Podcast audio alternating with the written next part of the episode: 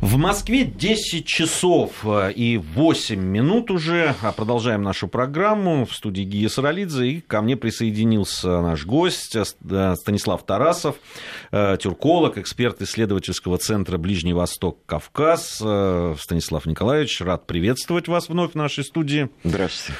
И мы уже за эфиром поговорили о том, что есть, есть о чем поговорить, как раз о том регионе, и тех проблемах, которые в этом регионе существуют, которые вы, которым вы занимаетесь, специалистом, по которым вы являетесь. Э, Станислав Николаевич, ну, э, нач, нач, э, начать предлагаю с встречи Владимира Путина с Реджепом Эрдоганом, которая состоялась совсем недавно, 3 да. мая.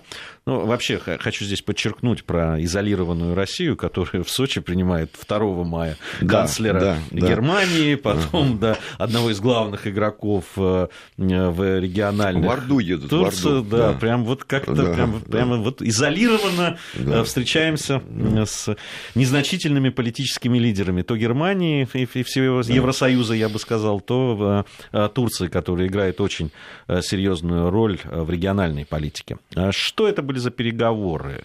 А, есть ли какие-то результаты? Вообще, что, а, что Турция ждет от отношений с Россией? Что мы ждем от Ну, безусловно, э, Турция действительно очень серьезная страна, важная страна в геополитическом отношении, историческом отношении, страна с имперским прошлым и как Россия сама. У нас есть о чем поговорить. Э, у нас есть болезненные точки, как у турок, так и в России. Мы одинаково реагируем на появление э, внешних факторов, внешних сил на зоне наших исторических интересов. Это, это нас объединяет, в общем-то. И особенно сейчас, когда российский, в Сирии присутствует российский контингент, турки неоднозначно воспринимали это, потому что они считают Сирию своей исторической зоной влияния. В последнее время интенсивно будет диалог, потому что действительно трудно назвать страну, еще привести примеры, особенно после того, как э, мы стали наблюдать осложнение в взаимоотношениях между Россией и Западом в целом. Это шестой, по-моему, визит. Вообще, в последнее время э, это второй визит после, в этом году только, а э, это шестой где-то визит после августа месяца прошлого года. Это когда начался процесс, начался примирение после трагических событий. Это когда турецкие ВВС, турецкие ВВС били российский бомбардировщик в воздушном пространстве Сирии, хочу подчеркнуть, когда трагедия, произошла трагедия, когда в результате теракта был убит и российский посол. Конечно, это наложило очень серьезные отношения а, на взаимоотношения двух стран. Да и потом Турция в последнее время, по наблюдению, била себе не очень адекватно, нашарахалась. Попытка переворота была 15 июля прошлого года. Э, неоднозначное отношение к событиям в Турции проявили ее партнеры западные, я имею в виду НАТО, они выжидали, в то время как, кстати, Россия, а президент России Владимир Владимирович Путин один из первых, который, в общем-то, выразил поддержку президенту Эрдогану. У нас есть, в общем, много проблем, и есть, конечно, есть сфера взаимосотрудничества, и есть очень мало проблем. Есть противоречия на сирийском направлении. Э, Турция присутствует в военном отношении в Сирии, причем э, и Запад тоже, и американцы. Причем если только наше присутствие в Сирии, России обусловлено межправительственное соглашение с Сирией, то есть на законных основаниях, Причем то Турция, формально входя в международную коалицию по борьбе с ИГИЛ, эта структура запрещена в России, э, она э, не действуя вместе со своими западными партнерами, я имею в виду Соединенные Штаты Америки, не имея мандата и э, на э, Совета Безопасности, фактически э, она э, это фактически проводит оккупационно. То есть это и вторжение. Ну, вообще, это, что, что там говорить, Турция, в общем, да. свои проблемы решает. Да, решает свои проблемы. Но э, ситуация сложилась тем, что по мере того, вот как в 2011 году начался феномен арабской весны, Турция восприняла это с энтузиазмом, потому что она считала, что наступает тут исторический момент, когда исторические противники, те лидеры, которые она относила к категории диктаторском, уходит с политической сцены, что наступает тот момент, когда она может восстановить свое влияние в пределах бывшей границы Османской империи, вот отсюда доктрина неосманизма. Они активно участвовали. Кстати говоря, и Турция во многом э, инициировала те события, которые происходили в Сирии. Это я имею в виду э, сирийский кризис, так называемый. Ведь одно время Эрдоган и Асад были просто большими друзьями. А потом Анкара вдруг резко развернула свой курс, понимая, что Запад ее может поддержать, а, видимо, они рассчитывали, что их партнеры ну, отплатят исторический долг Турции, которая верно служила, была на стороне Запада период Холодной войны, что в тот момент исторически Россия ослаблена, то есть еще, тогда Россия еще не присутствовала в Сирии, то это наступит тот момент, когда можно восстановить э, в той или иной форме э, э, свое влияние в пределах Османской империи. Но они не поняли, что оказались в ловушке. Что первое, это что все события, которые мы именуем феноменом арабской весны, они проходят на территории бывшей Османской империи. Раз они никогда не представляли, что они думали, что они будут Выступить в качестве варианта образца, диктатора, укрепя свое влияние, но э, получилось так, что они оказались, э, сразу ведут войну на несколько фронтах, в том числе и на своей собственной территории. Потому что то, что происходит в Восточной Анатолии сейчас, это битва с рабочей партией Курдистана, которую Турция считает террористической. Это все же элементы гражданской войны. А плюс к этому присоединился ИГИЛ. Турция не хотела вступать в борьбу с ИГИЛ, потому что она считала эту структуру как инструментом, который может, э, с помощью которого можно будет устранить режим э, в Дамаске. Ну, получилось так, что они вынуждены были вступить в войну, и сейчас они ведут борьбу и на территории, своей собственной территории с ИГИЛ, и частично на территории сопредельного государства Сирии, и плюс ко всему, конечно, события в Ираке, где они периодически совершают интервенцию, наносят боевые, а, авиационные удары по курдам, но фактически это есть э, вариант тоже вторжения. И плюс ко всему, конечно, Турция, которая действительно изменилась за последние десятилетия, основной период правления партии Эрдогана, это партия справедливости и развития, она, страна действительно шагнула очень во многих отношениях вперед, прежде всего в экономическом развитии. Это факт, это надо признать. Я думаю, и появилась иллюзия, что... Ну, появились амбиции. Амбиции, появились амбиции, что они будут, могут установить, в общем-то... А, Станислав э, Николаевич, а от нас-то им чего нужно? Вот, э, вот вы говорили, что да, уже не первый раз приезжают, в том числе и Эрдоган, э, и уже в этом году а чего хотят? Ну, в первую очередь, понимаете, о чем дело? Мы э, вот эти, э, вообще э, президент Турции Эрдоган и президент России Владимир Владимирович Путин, это, в общем-то, знаете, эти лица, лидеры, которые пошли навстречу друг другу одно время, и действительно Турция открылась для России. Понимаете, ну, ну там 3-4 миллиона туристов, понимаете. Это я в Турции много раз бывал, трудно назвать вилоеты, которые были раньше закрыты, это приграничная зона, это юго-восточный вилоет Варс, Карс, Эрзерум, Бетлис, Диарбакыр. Это такие, знаете, э, закрытые зоны. Э, трудно было обнаружить э, ГИВАЕС, в котором бы вы не встретили русского туриста. Или турист, или частный какой-то посетитель. То есть россияне хорошо освоили Турцию, они хорошо ее знают. Турки привыкли к русским. Знаете, они после рассказывают, что после периода холодной войны они нас действительно изображали в виде медведей каких-то, с хвостами какими-то. А тут нормальные люди, в общем-то, знаете. Потом турецкие турецкая экономика, а, открылся российский рынок. А, турецкая экономика одна из тех, которые э, Турция, турецкая промышленность, собственно, легкая промышленность, когда на фоне падения. Вот мне иногда кажется, что мы все одной, немногие годы ходили только в турецкое. Ширпотреб, понимаете, лед, дешевые, э, турецкие строительные компании, которые получили очень серьезное предложение. То есть это было серьезно вполне. И Турция на фоне определенных проблем, которые существовали негласно с Западом, Турция, в общем-то, принимала все условия, и нас это вполне устраивало, и она действительно строила, э, осуществляла различные проекты практически во всех губерниях э, Российской Федерации, ну, практически, вплоть до Сахалина даже, там участвовали какие-то компании. И Турция перестала быть чужой для нас. Это первое. Но второй момент, второй момент, что э, надо посмотреть взгляд, как турки смотрели на Россию, как мы смотрим на Турцию.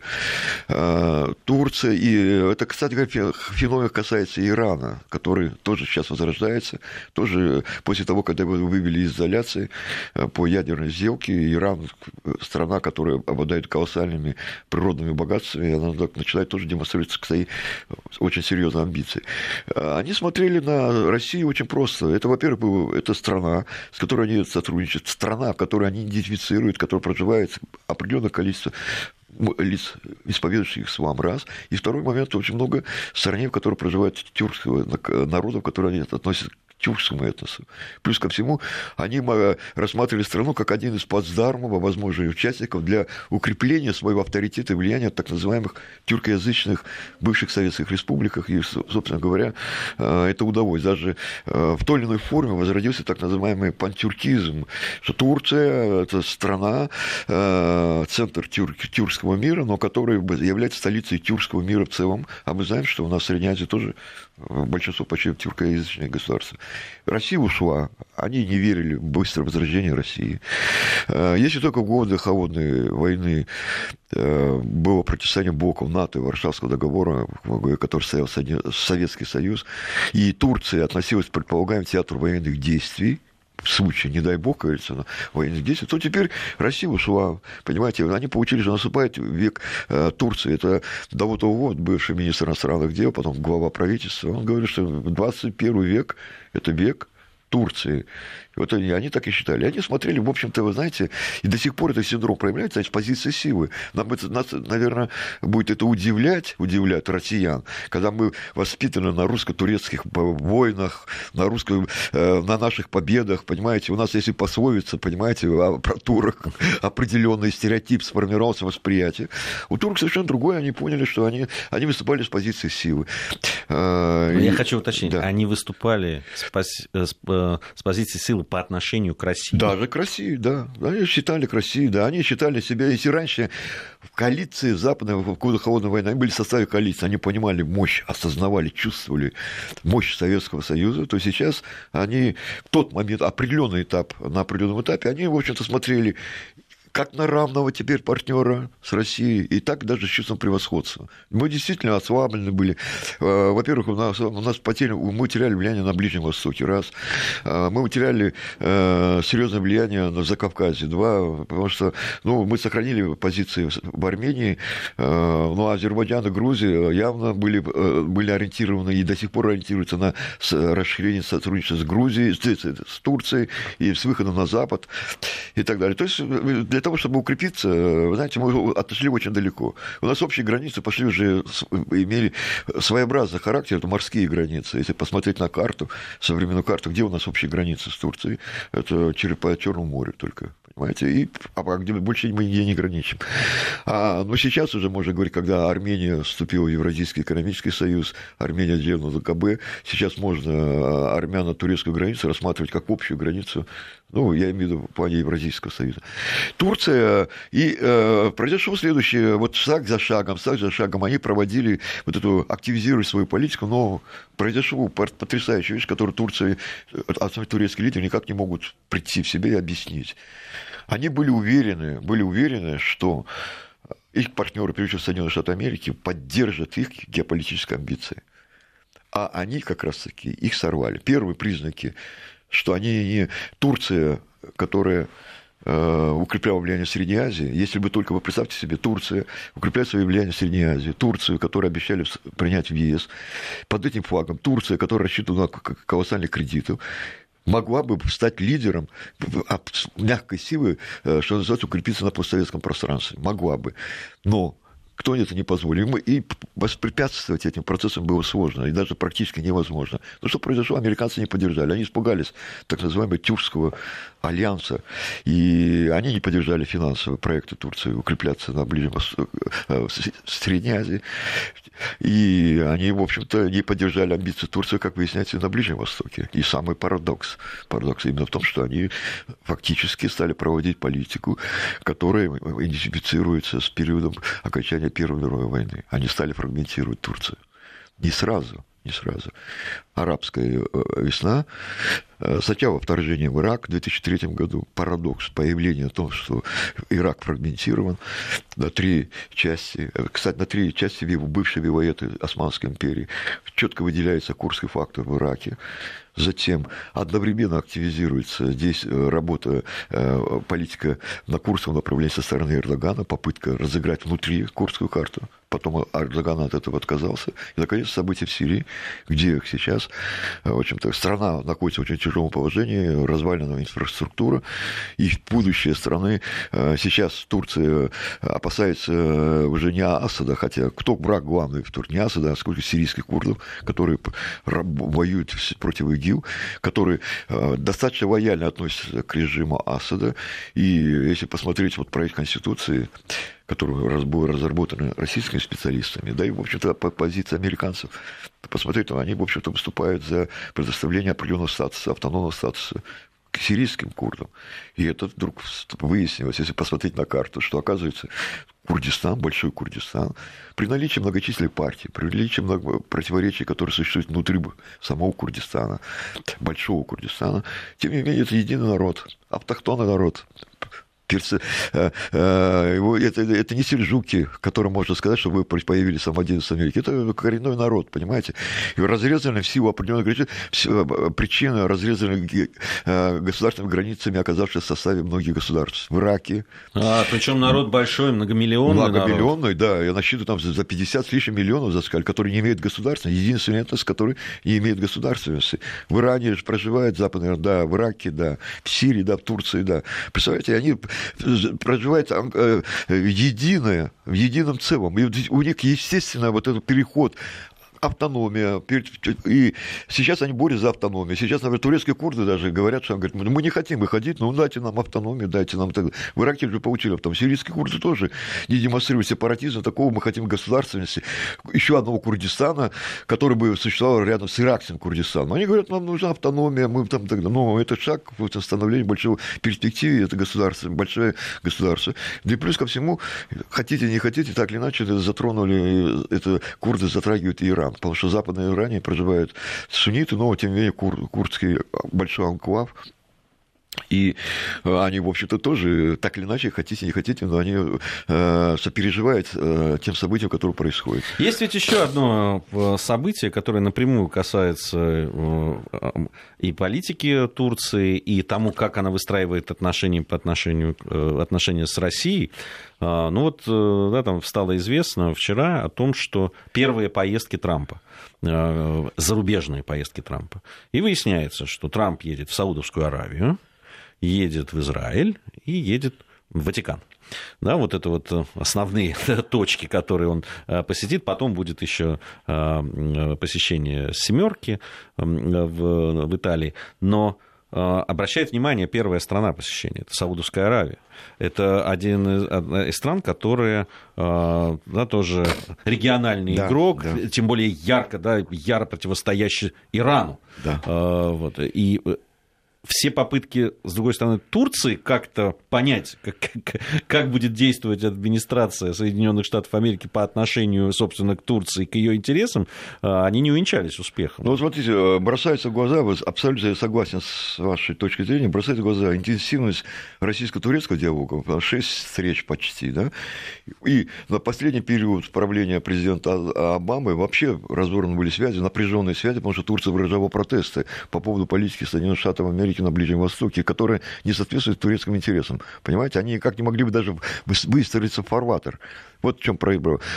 Потом, после того, как победил Трамп, э, э, Турция, турецкая дипломатия рассчитывала, что, что Эрдоган будет в числе первых приглашенных в Вашингтон на личную встречу с э, Трампом. И это, конечно, рассматривается как элемент укрепления влияния Эрдогана с Турцией. А он, Эрдоган ведь проводит серьезные реформы, у него серьезная оппозиция. Вот на референдуме он чуть-чуть, и то там, видимо, даже подтянул 51% получил голосов. Понимаете, выступили, выступили коалиции с националистами, две партии, и получили 51. Последний замер – это сентябрь 2015 года, когда были парламентские выборы, когда партия, выступи, выступая под собственным флагом, получила 50 за 50%. Эрдоган рассчитывал, что его партия плюс партия националистов, которым объединится, которая получила там 20 с лишним процентов, это будет 80 процентов. И что объединишь, это возможность для широкого маневра. А они, две партии, получили 50 и, и с чем-то процентов. Понимаете, если разделить на два, если разделить на два, ну, допустим, с каким перекосом, то партия Эрдогана получает 25-30 процентов. А что это значит с точки зрения понятия? Это утрата легитимности. Вы понимаете, что такое референдум произошел? В сентябре они получили э, большинство 2015 э, года, сформировали однопартийное правительство. Они говорят, что мы победили, а здесь это, это, не, это уже не победа. И в этой ситуации опора, э, поддержка такого союза, как Соединенные Штаты Америки, конечно, для Турции и Эрдогана было очень важно. Пробивались, договаривались. Несколько раз Чаушаугу откровенно говорил, что вот-вот Трамп пригласит Эрдогана. Был, правда, телефонный разговор, но Трамп не пригласил. Вот сейчас в мае месяце ожидается 16 мая визит, э, э, визит э, Эрдогана в Соединенные Штаты Америки, а потом будет встреча в формате саммита, саммита НАТО. Но в этой, и в, этой ситуации он полностью отрублено. Запад дает, таким образом э, дает понять свое, демонстрирует свое отношение к Турции. И в это время, в это время, кстати, я говорю, бросает в глаза интенсивнейший диалог с Москвой. Очень сложный, очень непростой, со всеми проблемами, но тем не менее диалог продолжается. Потом э, Эрдоган разыгрывал карту, он поддержал ракетный удар американцев по Идлибу. Причем, будучи в союзе, в коалиции, фактически Россия, Иран, Турция э, в этом союзе по, на сирийском направлении. Он нарушил правила игры, понимаете? Он, ему нужно вместо того, чтобы сразу позвонить в Москву или сразу позвонить в Тегеран и говорить, а что произошло, почему удар, проводить расследование, не расследование. Он сразу однозначно говорит, да, была химическая атака, да, американцы правы, потому что они поверили, что американцы начнут военную серьезную операцию с грубым, э, серьезным вторжением э, в Сирию, и он э, просто-напросто предал все договоренности, он сразу поддержал э, Трампа. И он думал, что Трамп за это ему скажет спасибо. А Трамп, оказывается, через два дня переменил позицию. Он сказал, сначала он выступал против Асада, потом говорит, да, Асад, в будущем Сирия без Асада, а сейчас надо работать. И он оказался ни с чем. Вот с пустыми вот этими козырными, лишившись всех козырей, он прилетел в Сочи. И э, что, э, разговор, когда касался, уже понимаете, в чем дело? Э, разговор, российско-турецкий разговор, как мне вот, я вот наблюдал по телевидению, это по турецкому телевидению, где более широко показывали, ну, э, с точки зрения картинки. Я видел напряжение Эрдогана, я видел, что вышел флер ушла романтика, пошел конструктивный договор, переговоры конкретно по сути. Турки не получили то, что они хотели но им дали то, что нам было нужно. То есть мы начали, что называется, перестали играть под давки с Анкарой.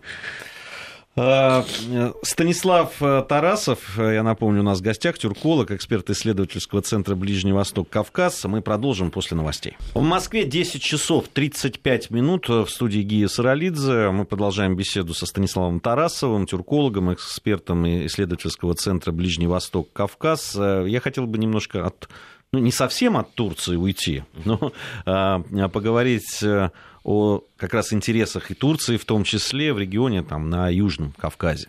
А, вот тут на днях состоялась у меня такая встреча, разговаривал я с политологами из разных стран э, Южного Кавказа, Закавказья, и э, многие из них говорят о том, что Соединенные Штаты Америки, да и Европа, вообще Запад, коллективный Запад, как его принято называть в целом, а, в последнее время вообще а, из повестки ушла, а, ушел вопрос, ну, во всяком случае, его не озвучивают, да, так, из информационного поля. Как раз то, что касается Закавказья, например. Э, действительно, я, я не встречал пока ни одного какого-то заявления. Кроме того, сворачиваются все программы. Известно, что Соединенные Штаты Америки, мы тут вот с Ростиславом Мищенко говорили о Украине, что э, да, там на 70% сокращается, там 68 с чем-то, процентов сокращается финансирование различных программ. Но ровно то же самое происходит в отношении э, стран Южного Кавказа. И э, это касается не только Соединенных Штатов Америки, но и все вот эти интеграционные программы европейские, которые были по европейскому сотрудничеству со многими э, странами Восточной Европы и в Закавказье, э, Кавказа, они тоже ну, если не свернуты окончательно, то, ну, во всяком случае, никак... признаков жизни не подают.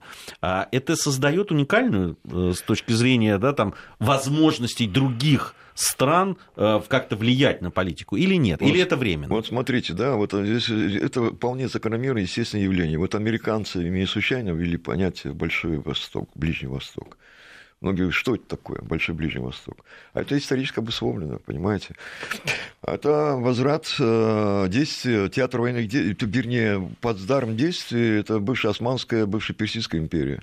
Вот сейчас что, мы, что такое Закавказье? Вот мы понимаем, мы привыкли смотреть Закавказье, мы видим э, попытки закавказских политиков, я имею в виду, пожалуй, кроме Армении, э, которые разыгрывали российскую карту в отношении с Западом, потом с Западом, России, имея отношения с Россией западную карту и так далее.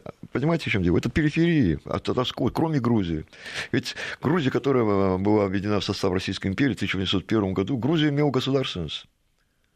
Понимаете, вот когда в 18 году э, определялись границы, определялся статус, это первая грузинская республика, Грузия единственным был государством, который имел правовой документ, который определяет все границы. Это был межгосударственный договор. Но где... она и была признана де-факто и, и де-юре. Да, да. А что мы имеем других Азербайджан? Азербайджана вообще не было. Это были и Армения. Армения утратила свою государственность в раннее Средневековье, Азербайджана вообще как государственности не было. Там были тюркские династии. Понимаете, вот сейчас вот э, национальная историография Азербайджана формирует свой свою новую, пишет новую историю, что вот э, ранее были тюркские династии. Но извините, пожалуйста, у нас и немцы были императорами. Немка Екатерина правила России. У нас и от этого же Россия не стала Германией второй или третьей. Э, здесь отковочное состояние вот этого э, ханства, которые вошли были в результате русско-турецких войн, на территории этих ханств формировались государственности. Когда и Грузия была формально протекторатным управлением, но была в составе тоже Персии. Сформировалась государственность. И получилось очень просто, понимаете, периферийные периферийные зоны периферийные зоны. Если сейчас говорить о тюркских элементах, то, например, часть азербайджанцев сейчас 9 миллионов где-то проживает на территории современного Азербайджана. А вы знаете, те, которые идентифицируют себя, ну, как турк, тюрки, или же их называют азербайджанцами, а некоторые считают их туркменами даже. А, э, персы, например, или иранцы, называют их э, тюркизированными иранцами. Э, понимаете, чем дело? Там, там проживает за 20 с лишним большая часть народа. Это. Э, можно говорить о разделенном народе. Ну, это... вы Северный Иран имеете в виду? Имею в виду, абсолютно правильно, Северный Иран, абсолютно. А, возьмите, возьмите историю с Арменией. Армения имела много государственности, имела богатейшую историю. Понимаете? Если мы взять ее факторы, которые не любят национальные историки определять, это период господства вот, Персидской империи, Османской империи, ведь практика переселения народов целых из один конец в другой, это было применялось, широко использовалось. Понимаете? А особенно, если, например, возьмите западные, э, например, период Шахабаса, Шахабас переселял э, арабские племена, переселял в Западное Закавказье, между прочим, э, на границе, границе между Азербайджаном и Грузией, вот в зону Акстафа, Казах и так, и так далее, э, там же были заселены арабы, это были зоны прикрытия, потом были тюркизированы, понимаете? Это очень сложный такой элемент, момент. И э, какую игру сейчас играть? Да, можно раз, разыгрывать антироссийскую, укрепить через Закавказье, укрепить свое влияние, не дать возможность России укрепиться в пределах своих исторических границ и э, разыгрывать тогда антироссийскую карту. А получается следующее, что игра переводится за, за южнее Аракса. Вот э, если вы хотите понять, что происходит за Кавказе, э, то надо думать, что, происходит за южнее Аракса, а не севере Аракса. У нас часто размышляют в пределах бывшей границ Российской империи, Советского Союза и до, и много, до Аракса. Понимаете? А сейчас посмотрите от Аракса, э, граница Армении, 200-200 с лишним километров идет война. Это, это конкретный сирийский театр военной действий, юго-восточный театр. И э, вариант в Иране тоже происходит событие. И переносится интерес, интерес э, э, к, к этим регионам, к этим государствам, он действительно ослаб с точки зрения Запада. Э, а вот сейчас, э, когда пришла новая администрация э, Трампа, она э, обозначила, вопреки прежней доктрине Обамы, демократов, э, она обозначила в качестве главного врага Иран. А теперь возникает вопрос, да? Американцы набили себе руку. Хотите, не хотите, они логичны. Понимаете, можно про них много говорить, они, нужно понять, почему они это делают. Вот для меня тоже много загадочно. Почему они убрали лояльно себе диктаторов. И, а вместо них идет хаос что там Каддафи выступал против них, особенно в период, когда начались ливийские события. Нет. А в Северной Африке кто выступал против? Нет. А, а в Египте кто-нибудь выступал против них? Нет. А, почему они, вопреки интересам даже Израиля, пошли в создание этого хаоса, который может представлять уже угрозой для самого Израиля? И вот вопрос, на который нет ответа. Никто еще не... Я, например, нигде не услышал этого убедительного ответа.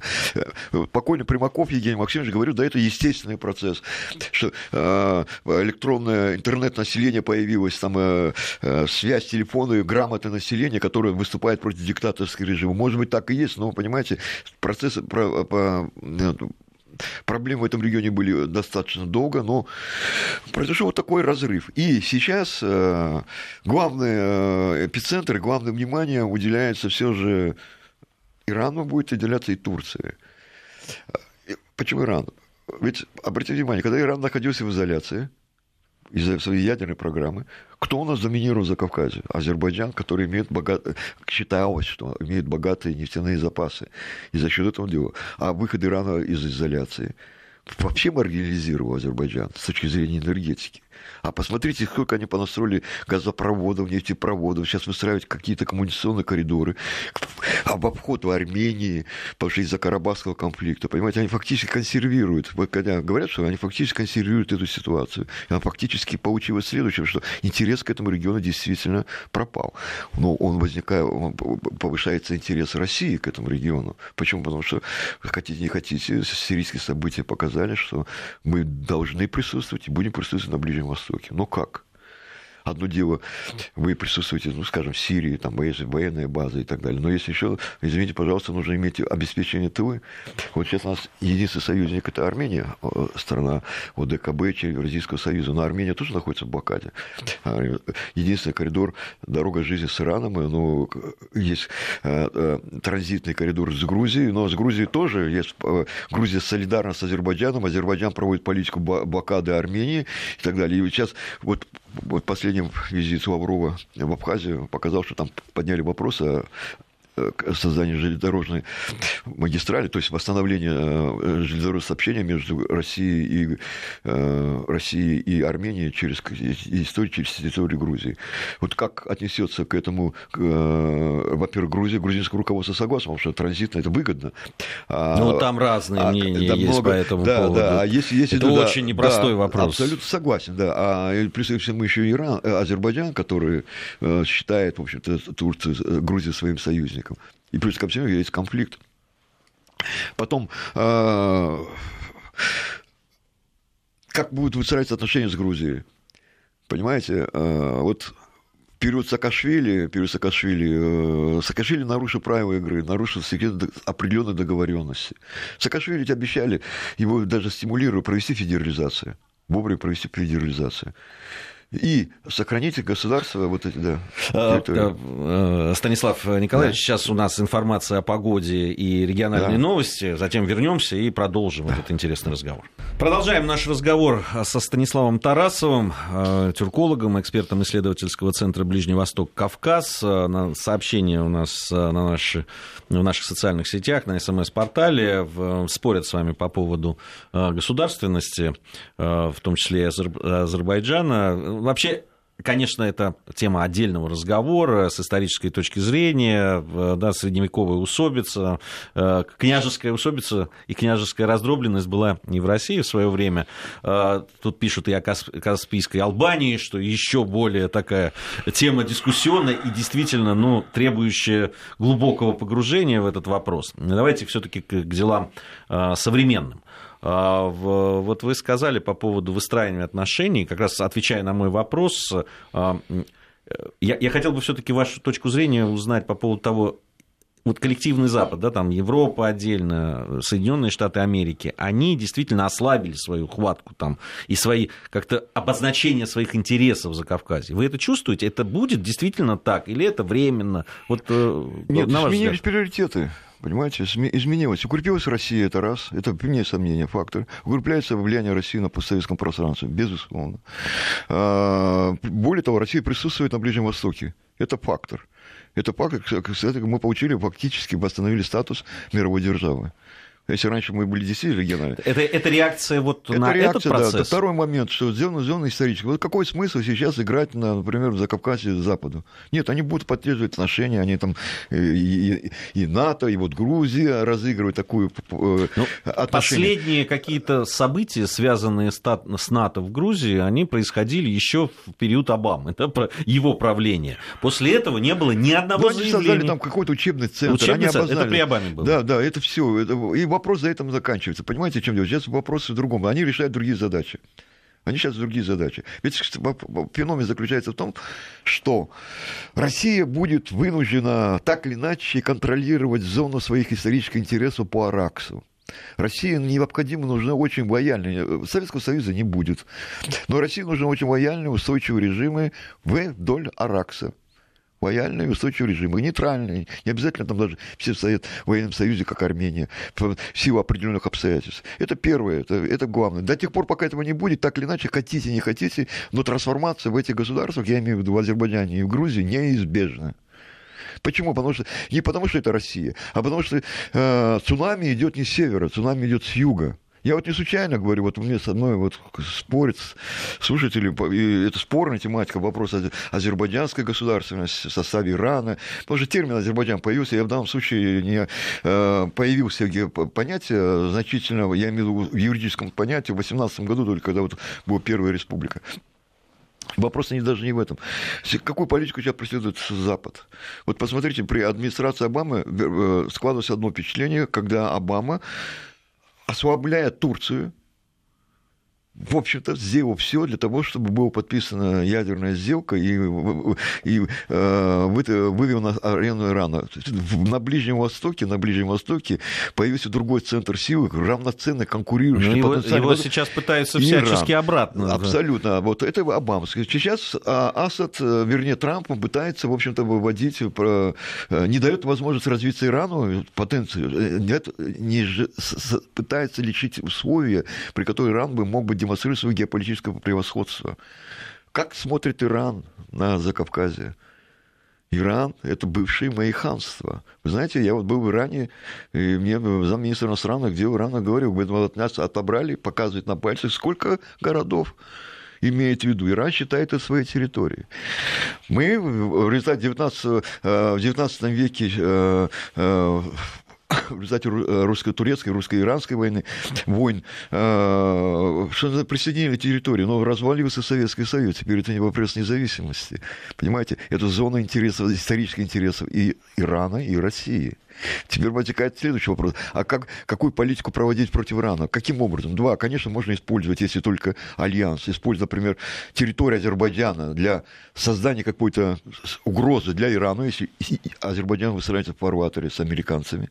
Или же наоборот, если только поддерживать тлеющий огонь ИГИЛ, Понимаете? А ИГИЛ начинает, в общем-то, э, демонстрировать способности плавающего центра такого дрейфующего центра, а, а, затем а, использовать, разыгрывать курскую карту. А если только американцы случайно разыгрывают курскую карту, почему на плечах курдов можно ворваться и в Иран. И вдруг выяснится, вот как Эрдоган, который увлекся европейским модернизаторством, и вдруг выяснил, что если раньше при Ататюрке Турции все были турки, то теперь выяснилось, что турки, вот так истинных турок, там очень немного. Там, э, да, страна, но это многоэтническое, многоконфессиональное государство. Ну, мы неоднократно неоднократно говорили в рамках да, нашей другой программы да, вопрос». А в Иране, в Иране, сейчас у нас вот такое впечатление, ну, конечно, обывательское впечатление, что Иран это такой монолит такой, но объединен единой идеологией. Но Иран тоже многоэтническое и, как выясняется, многоконфессиональное государство. И если только а, а, фрагментировать при определенных условиях, фрагментировать эту ситуацию очень, очень просто, во всяком случае. И вот в таком случае проект, геополитический проект, который становится реальностью, еще недавно, еще вчера Все смеялись над проектом Большого Ближнего Востока и считали, что это такое интеллектуальное упражнение американских военных. Сейчас мы видим это, надо предвидеть это развитие сход событий. И э, дестабилизация, фактор фрагментации идет с южного направления, имею в виду, что он, видимо, неизбежен, его ни Эрдоган не удержит, его никто сейчас не удержит. Просто джина выпустили из бутылки, и его загнать его обратно. Сейчас я считаю, что э, где-то во второй половине года этого американцы активизируют свою политику. Сейчас они делают заявление, могут активизировать свою политику на Ближнем Востоке. Сейчас мы ждем вот итогов выборов 19 э, мая в Иране, как дальше будут развиваться события. И вот альянс российско-иранский альянс, здесь два момента. Российско-иранский альянс – это раз. С Турцией у нас будет прагматичная, но вряд ли мы будем когда-нибудь стратегическими партнерами, союзниками. Показал при нынешнем правительстве и нынешнем режиме в Турции это нет. Мы, мы будем э, конструктивно сотрудничать, но стратегическим партнером не будем. А вот с Ираном стратегическим партнером мы можем Но вы, вы сами недавно говорили, да, совсем да, буквально пять да, минут да, назад, о тех проблемах, да. которые существуют, а, а и, Ираном, и разности интересов. А с Ираном можем стать. А теперь возникает вопрос, а теперь возникает вопрос, а вот кто? Вот мы не хотим, у нас нет э, ну, позывов создать какой-то Советский Союз. Я говорю, нам нужна стабильная зона, стабильные границы нужны, грубо говоря, даже нейтральные. Пускай нас не любят, но нам не вредят. Понимаете, вот главная задача. А Ирана все по-другому может быть. Это раз. Второе, как вот Турция. Турция, а откуда родился проект неосманизм? Вдруг из чего? Арабские государства сильные, понимаете, э, которые сформировались, созданы. Неважно, каким образом это появилось, но тем не менее, по результатам Первой мировой войны эти государства появились. И так далее. Э, Турция проявляет свои э, проект не, рождается неосманизма. Но, извините, и великая история в Персии. И Персия была великим государством, понимаете? И персы сейчас проявляют, они до сих пор, я говорю, вопрос, закавказский ханство, Кавказский ханство это болевая Но, рана. С другой да? стороны, да. Станислав Николаевич, да. как, э, в общем, Э, и один проект, да, неоосманизм, так и проект там, имперские амбиции Ирана, они очень противоречат интересам России, э, а, как одно, так и другое. Ну, а, вопрос не в этом, что там, конечно, противоречит. Здесь вопрос, знаете, вот должно все устаканиться. Баланс, геополитический баланс, э, равновесие разрушено с упразднением э, Но Советского и продолжает Союза. разрушаться. Да, да, разрушаться. Вопрос. Нам нужно поставить барьеры, барьеры поставить на пути этого цунами, который идет с Ближнего Востока. Если мы только не сумеем волнорезы выстроить, понимаете, цунами может захватить и нас. А, ведь Кавказ, в чем апатия? Кавказ потенциально это не только Карабах, это не только Абхазия и Южная Осетия. Карабах потенциально по экспертным оценкам, около 40 потенциальных очагов столкновений. Кавказ, Между на Кавказе, да, около 40 очагов. И эти очаги, как любая внешняя сила, которая заинтересована в дестабилизации, она может э, э, э, реанимировать этот вариант конфликта. В самом Азербайджане даже, понимаете, я уже не говорю про Грузию. Грузия то же самое, понимаете, есть проблемы, проблемы есть проблемы. Уйдя от большого хозяина, что называется, уйдя из Советского Союза. Ведь э, Святой Иосиф или Иосиф Виссарионович Сталин, как мы его называем, в кавычках, он выстроил все большое и малое государство таким образом, что малое государство, уйдя от большого государства, превращалось сама вариант Советского Союза. Бесконечный разговор, к сожалению, времени на все не хватает, да. но я надеюсь, не в последний раз да. в этой студии встречаемся. Станислав Тарасов, тюрколог, эксперт исследовательского центра Ближний Восток Кавказ, был у нас в гостях. На этом я прощаюсь и с вами, и с нашими слушателями. Продолжайте слушать Вести ФМ.